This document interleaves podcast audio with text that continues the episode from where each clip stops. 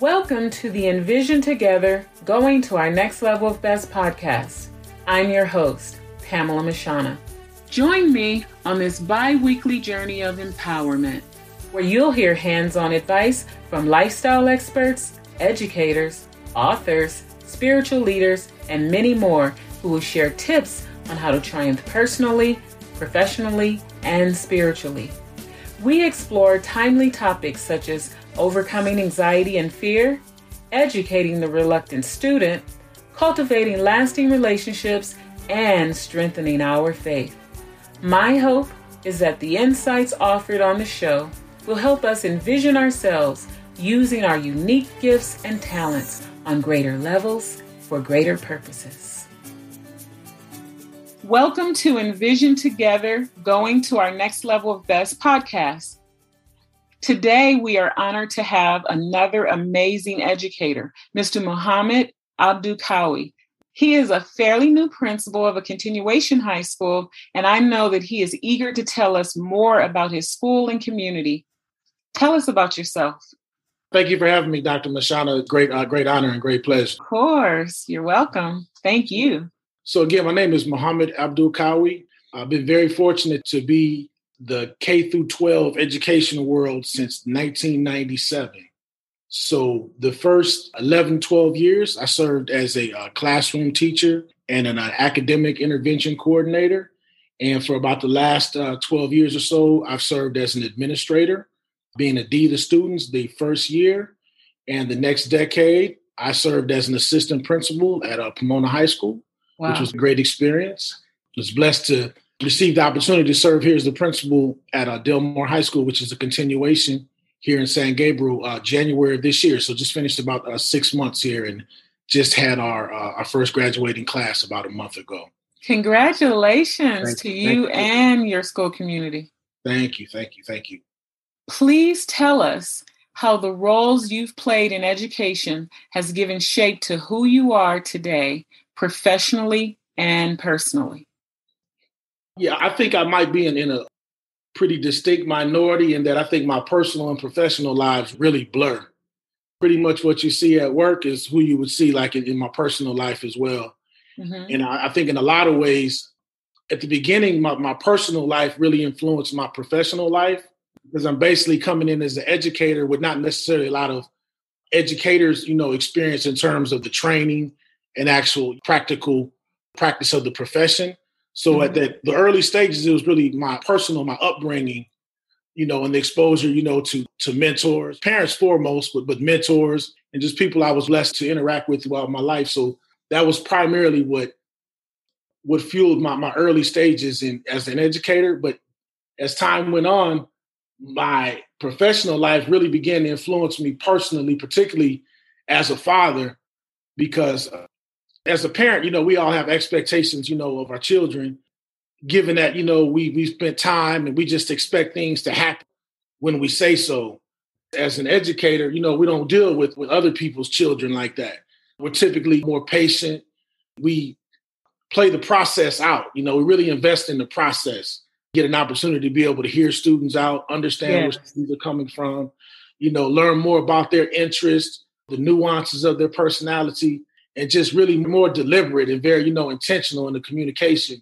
So I've really tried to do that, in my personal life with my interaction with my children. So that's helped me tremendously. So yeah, for me, I'm pretty much, I'm the same way at home, pretty much the way I'm at work. And I would say that too. I've had an opportunity to interact with you professionally and outside of work, and you are consistent. I really appreciate what you shared about how some of the strategies you used at work actually helped you in your personal life. That's an interesting perspective. Speaking from the chair that you sit in now, what is the most important teaching and learning issue of today? Not necessarily pandemic related. I think really honing in on how to meet students where they are. So at one point, I think we tried to take more like just a universal template and just, attempt to treat everyone the same. But I think really understanding, where students are coming from and being more sophisticated in how we, you know, how we differentiate and really, you know, and meet the needs of students and connect the educational process to their future. That's really why I love high school, because in high school, we see the rewards, you know, so quick. Whereas if you're an elementary teacher, administrator, it takes years before you really get a chance to see the students out in the real world. Where in high school, we had those opportunities within just a matter of years. You know, you'll see a student walking in the hallways, and then you see the student out in the world doing what they're passionate about doing. So that's really... That is so true. Yeah. High school has a type of instant gratification. You work really hard with young people, and, you know, you do want to see how they're developing, and you get a sense of fulfillment out of that. Yeah. I always chuckled when I was in a high school setting, because kids who would really try to be a knucklehead in the 9th grade, you see them in the 11th and 12th grade, and they're like, "Hi, Dr. Mishana, you're my favorite teacher. You were always my favorite teacher." Wow. And I'm like, really? But they've matured so much. And then they tell you things like, "I can tell you really cared about me. You tried hard to educate me, and I appreciate that." We actually have two students that we worked with. We were at Pomona High School together, where one is a teacher there now, and the other, so one was a class of 2015, who is now a teacher at Pomona High, a special needs teacher. And then we also have a young man who graduated in 2011, who taught at Pomona for the last 3 years, and now is an assistant principal at Pomona that we both work with. He's class 2011 from Pomona. So we really get a chance to see it happen, you know, so quickly. That is so beautiful. Yeah. I switched to a different district, and a student that I had when I was, I think, only my second year teaching is now a colleague. That's beautiful to see. It is. There's another part of that question, too, that I want to address, that I think is really important, because you asked the question about the what's so important to teaching and learning now. Before, my philosophy really was more like education, just purely for the sake of education, just the innate value of learning, just knowledge in and of itself has value. And I'm still there, but at the same time, I think given the reality of the world today is that I think we need to be more skill oriented. So I think, you know, maintaining that balance and understanding we just have a love for knowledge just for the sake of it. But at the same time, tapping into those interests of students and able to facilitate programs that will allow the development of those skills so that the students will have some serious opportunities when they leave for, you know, because we say college and career. So bringing more meaning to that. So even more specific, even going into real meaningful, CTE programs, because before a lot of times, a lot of our sites, you know, our career technical education programs were in some respects kind of just checking boxes where students may be able to say they did the voc ed, but they really didn't possess the skills, you know, or get the necessary certification. So I see a lot of growth because one, it's more important now because we've stated it, you know, and you see more people are getting more sophisticated and, you know, in the development of the CTE programs from the course offerings to actually going out and networking, you know, with the broader community. So I think that's critical, is really having being more skill focused. Do you think that diversity and inclusion methodologies are important? Why or why not? Dr. Mishana, I love your questions. They're so thought provoking because there's no simplified answer to any question that you've posed so far. So again, here I'm a mixed bag.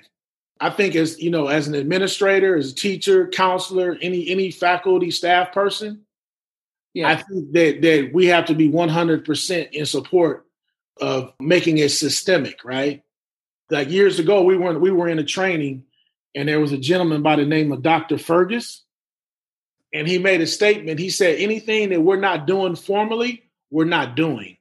So when we say that we know we're doing these things, but if we don't really have any formal program that's part of our system, then we can't really say that we're doing it to the extent that it should be done. So I think anybody that's working in this realm, that should be a priority for, you know, whether we're talking about, you know, racial, ethnic, gender, and then making sure that their students are really receiving, you know, equitable access, and not only access, but making sure that programs are geared to be able to support students. Exactly. You know? And then we're talking about, particularly with Black students, there's not a lot, you know, where there's much more support. Like we're looking like English language developer, you know, students in those stages of their educational development, there's very specific programs. And then we've seen even though there's still room to improve, there's clear fruit that's been born from those programs, because now the largest ethnic group, and it's, as it should be, you know, relative to population, the largest ethnic group in the UC system right now are people that are coming from Spanish-speaking homes. So I think that having those English language learner programs mm-hmm. has definitely, you know, helped those students, because one, it's validated their culture, and it's provided a certain level of comfort. And then it's, you know, in addition to the intangible, they're getting the tangible pedagogical support, classrooms, and the maintenance of their primary language, and also in the attainment of, you know, the language of instruction. So I think that people such as ourselves, you know, no matter where we may work, we need to find ways to collaborate, to make sure that there's policies in place that make sure that the needs are, and we're not a monolithic group, but making sure that in a systemic way, that the needs of Black students and families are discussed, and that the families and students are at the table, and that we really work towards, you know, developing programs, approaches that meet the, you know, the needs of our students to be successful. I agree with that 100%. I'd like to even share an example from my personal life. I was raised by my grandmother and my mother in the same house. And my grandmother migrated from Mississippi to California when my mother was 11. Yes. And you learn to speak from the people in your home. Yes. So my first language, so to speak, was a type of broken English. Yeah. And when I went to school, I remember experiencing a degree of shame because I didn't speak in a way that was expected of me. Yes. And I didn't even know it until I arrived at school. Yes. So the language of school is certainly something where I needed a targeted approach just to help me to get up to speed. So certainly I could have received language help. Yeah. I could have received similar support to that we often see given to our English language learners. And, you know, it's all important and we all need different things. And I love what you're saying, because it's give every student what they need. We're not excluding anyone. White kids need to receive according to their needs.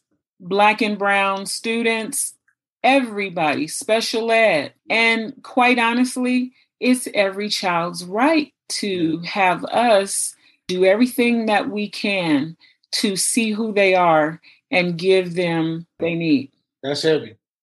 I mean, really, if we just stayed stuck on that, if we just didn't even move, like for 10 years, you just said, like, it's our job to see who they are. Exactly. I'm an optimistic person, but I also deal with reality. I don't think that's the vast majority of where we're at right now, to really see who they are.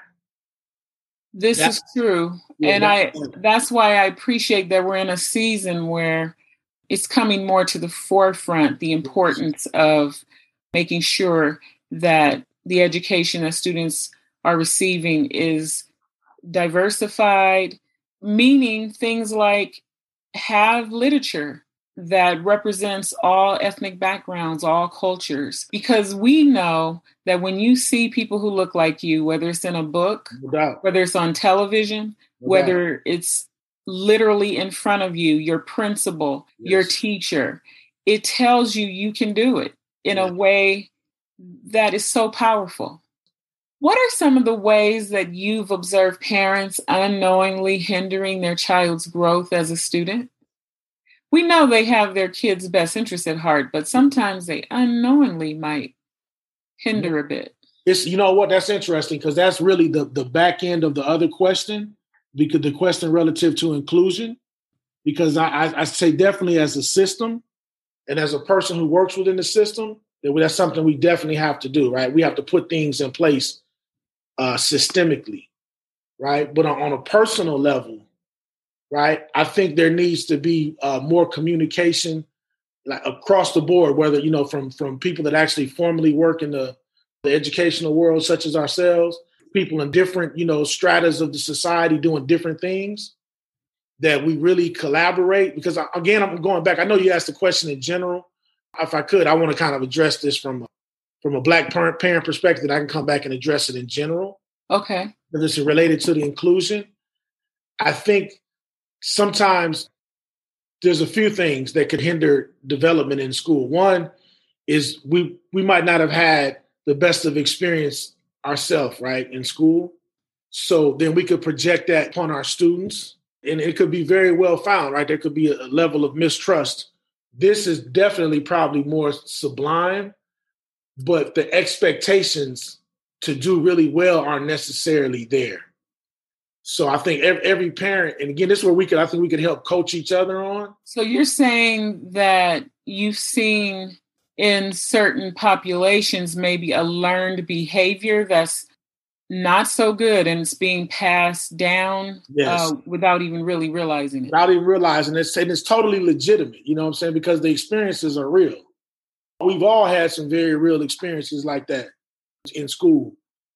So how do we, you know, support people in that? I think, so that's more like the part, so helping each other and, you know, help coaching each other up in how to be able to enter into the system, and how do we get everything out of this educational system we possibly can. So I like the way you're answering this question, because my question said, how have you observed parents unknowingly hindering? But yeah, I like that you included educators as playing a role in filling that gap. So parents need to engage more with school so that educators can then educate them about some of the ways that, yes, they may need to support their child. Yeah, because we just continually learn from each other. So how do we keep developing those relationships and then learn where people are coming from? I think you're really pointing to something that's so important. We sometimes don't even know that we are operating under these learned behaviors. Yes. And by exposing ourselves to larger groups, the groups can help us see things that maybe we otherwise would not have actually paid attention to or realized. Yeah, I'm in a very interesting dynamic here, because here the majority population are Asian students, mostly Chinese, you know, with a significant population of Vietnamese as well. So this majority population is Asian. So that's reflective at the comprehensive high school, right? Yes. But at the continuation high school, the vast majority of the population is coming from Spanish-speaking households, right? On the other side of 85%. So there's some clear things that are happening, you know, with that population, which is very similar, you know, to the thing we've seen, you know, happening with Black families throughout much of the, you know, the K through 12 world. So a lot of it, again, is like not knowing, because when I get the kids here, the students are very capable, right? Yes. They just didn't really like know how to really access what was being offered at the comprehensive school.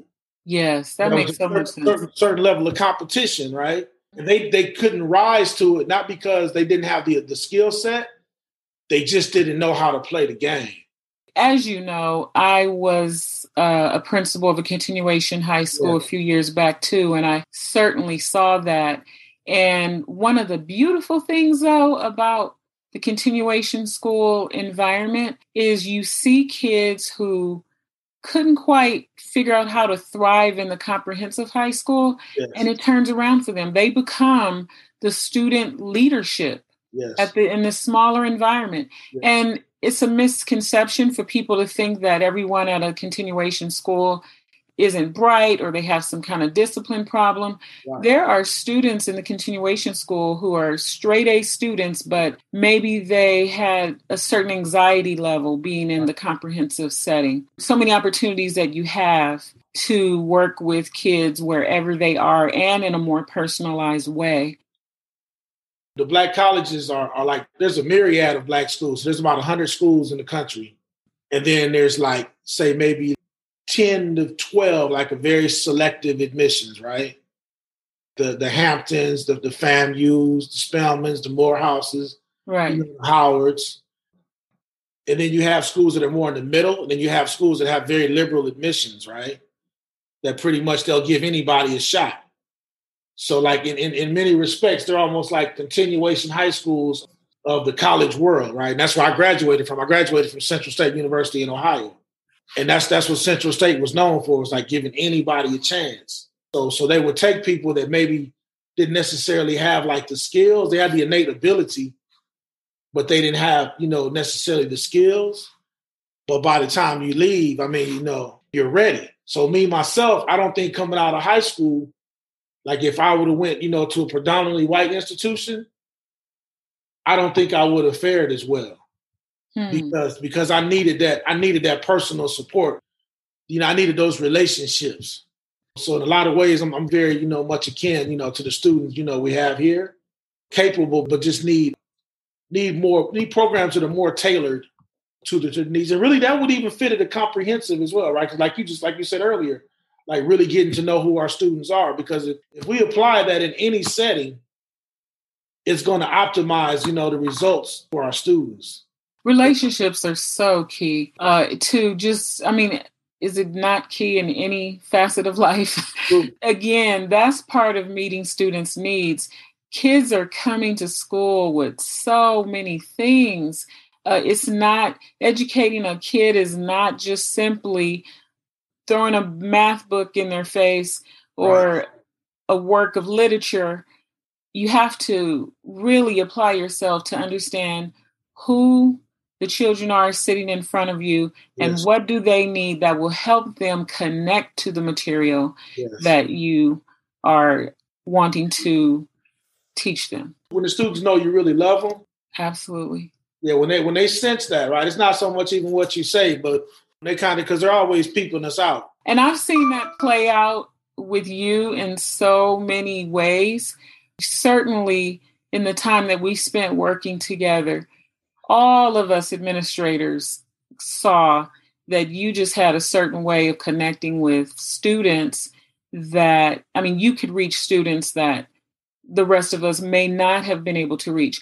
And I'm sure we can all say that. I could say that too. I think you have a unique gift. And you know what? Let's just call it what it is. It's not all just gifting. It's effort. It's time. It's patience. Wow, thank you. That's very humbling, man. That's deep. It's real. What's so interesting is I do have a background in the arts, and I believe that no matter what field you work in, whatever your passions are, whatever treasures you have inside of yourself, yeah, be willing to share it, because you don't know who you're going to touch, in what way you're going to touch them. So I would share that sometimes with an adult audience at work, and sometimes I would share it with students, yes, because I wanted to let them know that it's okay to be you, yes, and to use what's unique about you to draw others in. Yes. It's my hope that people will embrace what's unique and the treasures that they have inside of them, wow, and value them to the extent that they know that it's worth it to share it with other people. Man, you're hitting on the essence of the coming educational world. That's the paradigm shift right there. It's like, how do we bring what you just said to fruition on a systemic level? How does that become the norm, right? I think we have to certainly be open to the idea that we all know at this point in our lives that part of success is failure, and letting it be okay to fall on your face and get back up. We have gotten, I think we've fallen into this thing in school where if it's not an A, if it's not a B, if it's not really good the first time, something's wrong. Well, I can tell you that the poem that you're talking about, I spent hours rehearsing and practicing. Wow. Whatever you give your attention to and practice, yes, and you go into it knowing that you don't have to be perfect right away. What attracted you to the arts? What attracted me to the arts is, I think, the gifting that was already inside of me. I tried to write when I was very, very young, writing poems for my parents for holidays. I mean, of course, we'd read them today and chuckle, but it's interesting that I can literally trace it back that far, that at 6, 7 years old, I was trying to give expression in written form. Then I stopped for many years and I took it back up in middle school, when a teacher saw this shy, nervous individual, which is me, and gave me the poem, Phenomenal Woman by Maya Angelou, to recite. And it spoke to me and changed my life in so many ways. Believe it or not, my passion for writing came back by reading her words, or reciting her words. And my confidence level, pride in being a Black woman, a Black girl at the time. It gave me life in so many different ways. The response that I got from audiences. So that kind of just stirred up what was already inside of me. And see, that was a school situation. And we need to keep setting kids up for exploring things that will help them discover what ignites what's already inside of them, their passions that they may not even be aware of yet.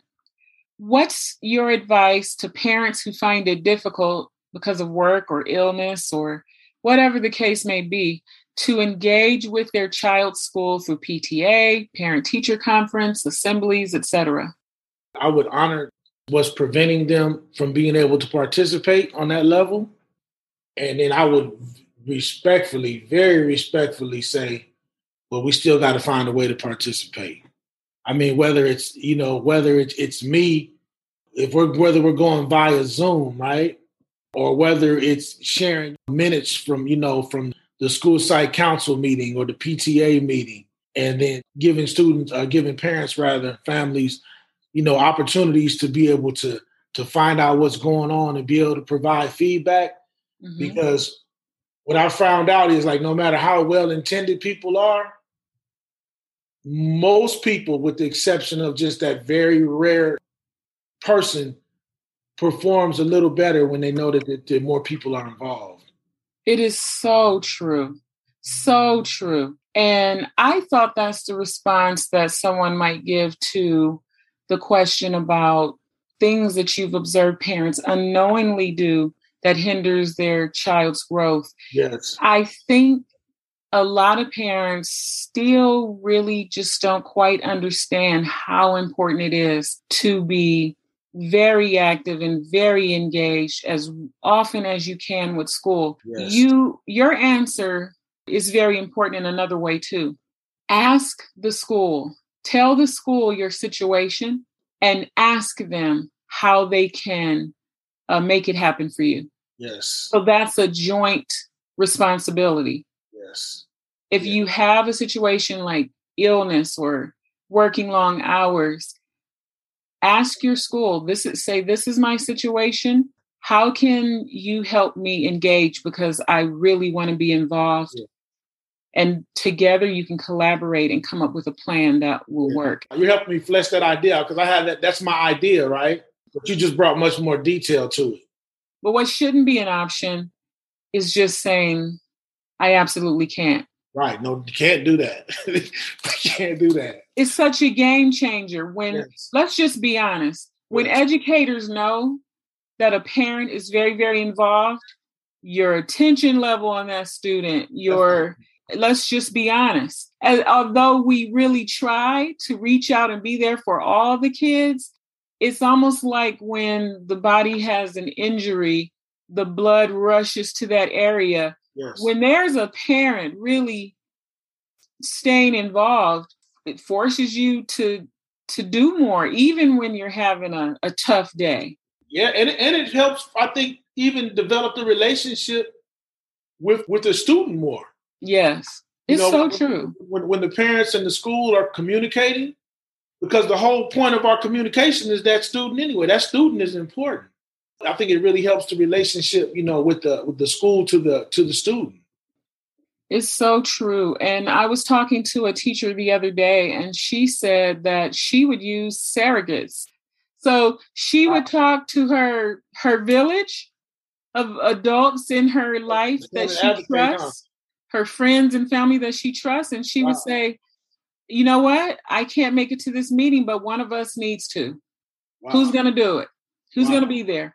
How do we go to the next level of action as educators to help support students and parents and keeping the conversation real? But also, I really wanted these conversations to expose things about school that maybe parents don't normally consider hearing educators discussing these matters, and even how we do take care of these things as it relates to our own children, just to give them a little more insight and information to go to the next level with their kid and supporting their kids in school. So that's the goal of this. And I hope that these candid conversations will certainly help them catch on to some things.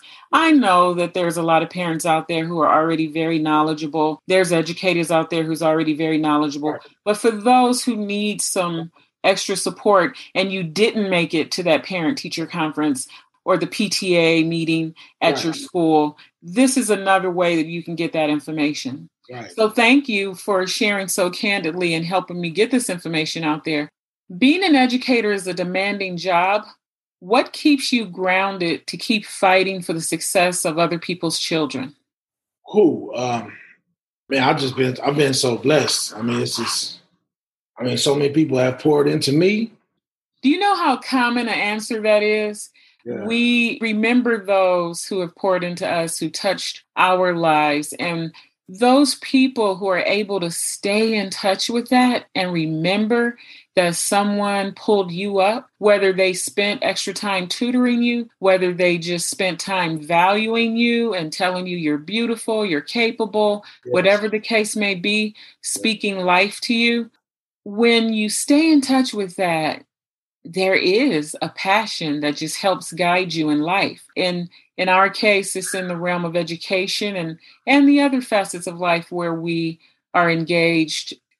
But that's so true. And so many educators actually have that response. They remember a particular teacher and they want to give that back to others. And my mother, she still does it. She's 90 years old, but I mean, like my whole life. How old is she? She's 90 years old. God willing, 91 in December. Such a blessing. Yeah, it's a huge blessing. And she always points to the good in people. I mean, that's how she raised me, but I mean, that's all my friends, people on the streets. You know, she used to be a meter maid, you know, write tickets downtown. So she's interacting with people like all day, every day. So just her constant, just seeing the best in people and like really encouraging people. Right. Like no matter like what the circumstances are, like, but I think I really learned from her that like experiences don't really define you. You know, everybody, the Most High made everybody, you know, great and special in their own unique way. So like you might be having a bad moment, you might bad behavior. It might even be a pattern of it, but that's not really who you are. And guess what? As adults, we have our bad days sometimes. We are not always shining our brightest every moment of a given day. But when you are grounded and you know that the work that you do is important, you don't allow yourself to stay in windows like that. You know you have to bounce back for the kids. And also, I think it's good to be transparent with the kids and say, you know what, this is not my best day. I'm struggling today. I'm trying, but I'm doing my best to be here and present for you. And they get that. When you see them having a day like that and you say the same thing, you're teaching them, I see you. Yes. And I see that this is not your best day, but we're going to regroup and get it together tomorrow, right? Woo. What's one gem that you really want parents to hold on to that'll help them go to the next level in assisting their kids to navigate? This is cliche, right? Really like be exceedingly positive. It's really truthful because every day brings an opportunity, like just to be optimistic and to be positive, you know, let your kids know that, I mean, they're great in and of themselves, right? They're just great because they're great. And you reminded me before my daughter started school, because I had fear around math, I purposely built my daughter up in that area. If she ran to me at 3 years old or 4 years old and said, 2 + 2 is 4, and she'd run away, I say, oh my goodness, you're so brilliant. You're so good at math. Guess what? Math is going to be your best subject in school. You're so good at math.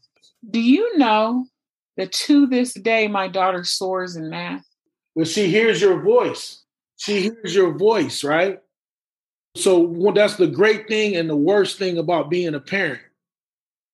Our kids hear their voice, our voices in their head. And if it's negative, it has an effect. And if it's positive, it has an effect. So be positive. I love your gift to our listeners, to our parents, and to whoever's listening that wants to grab hold of it.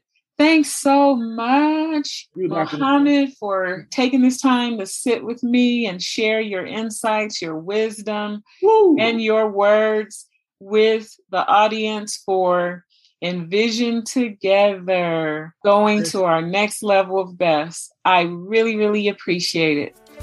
Well, friends, thanks for joining me for another episode of the Envision Together, going to our next level of best podcast.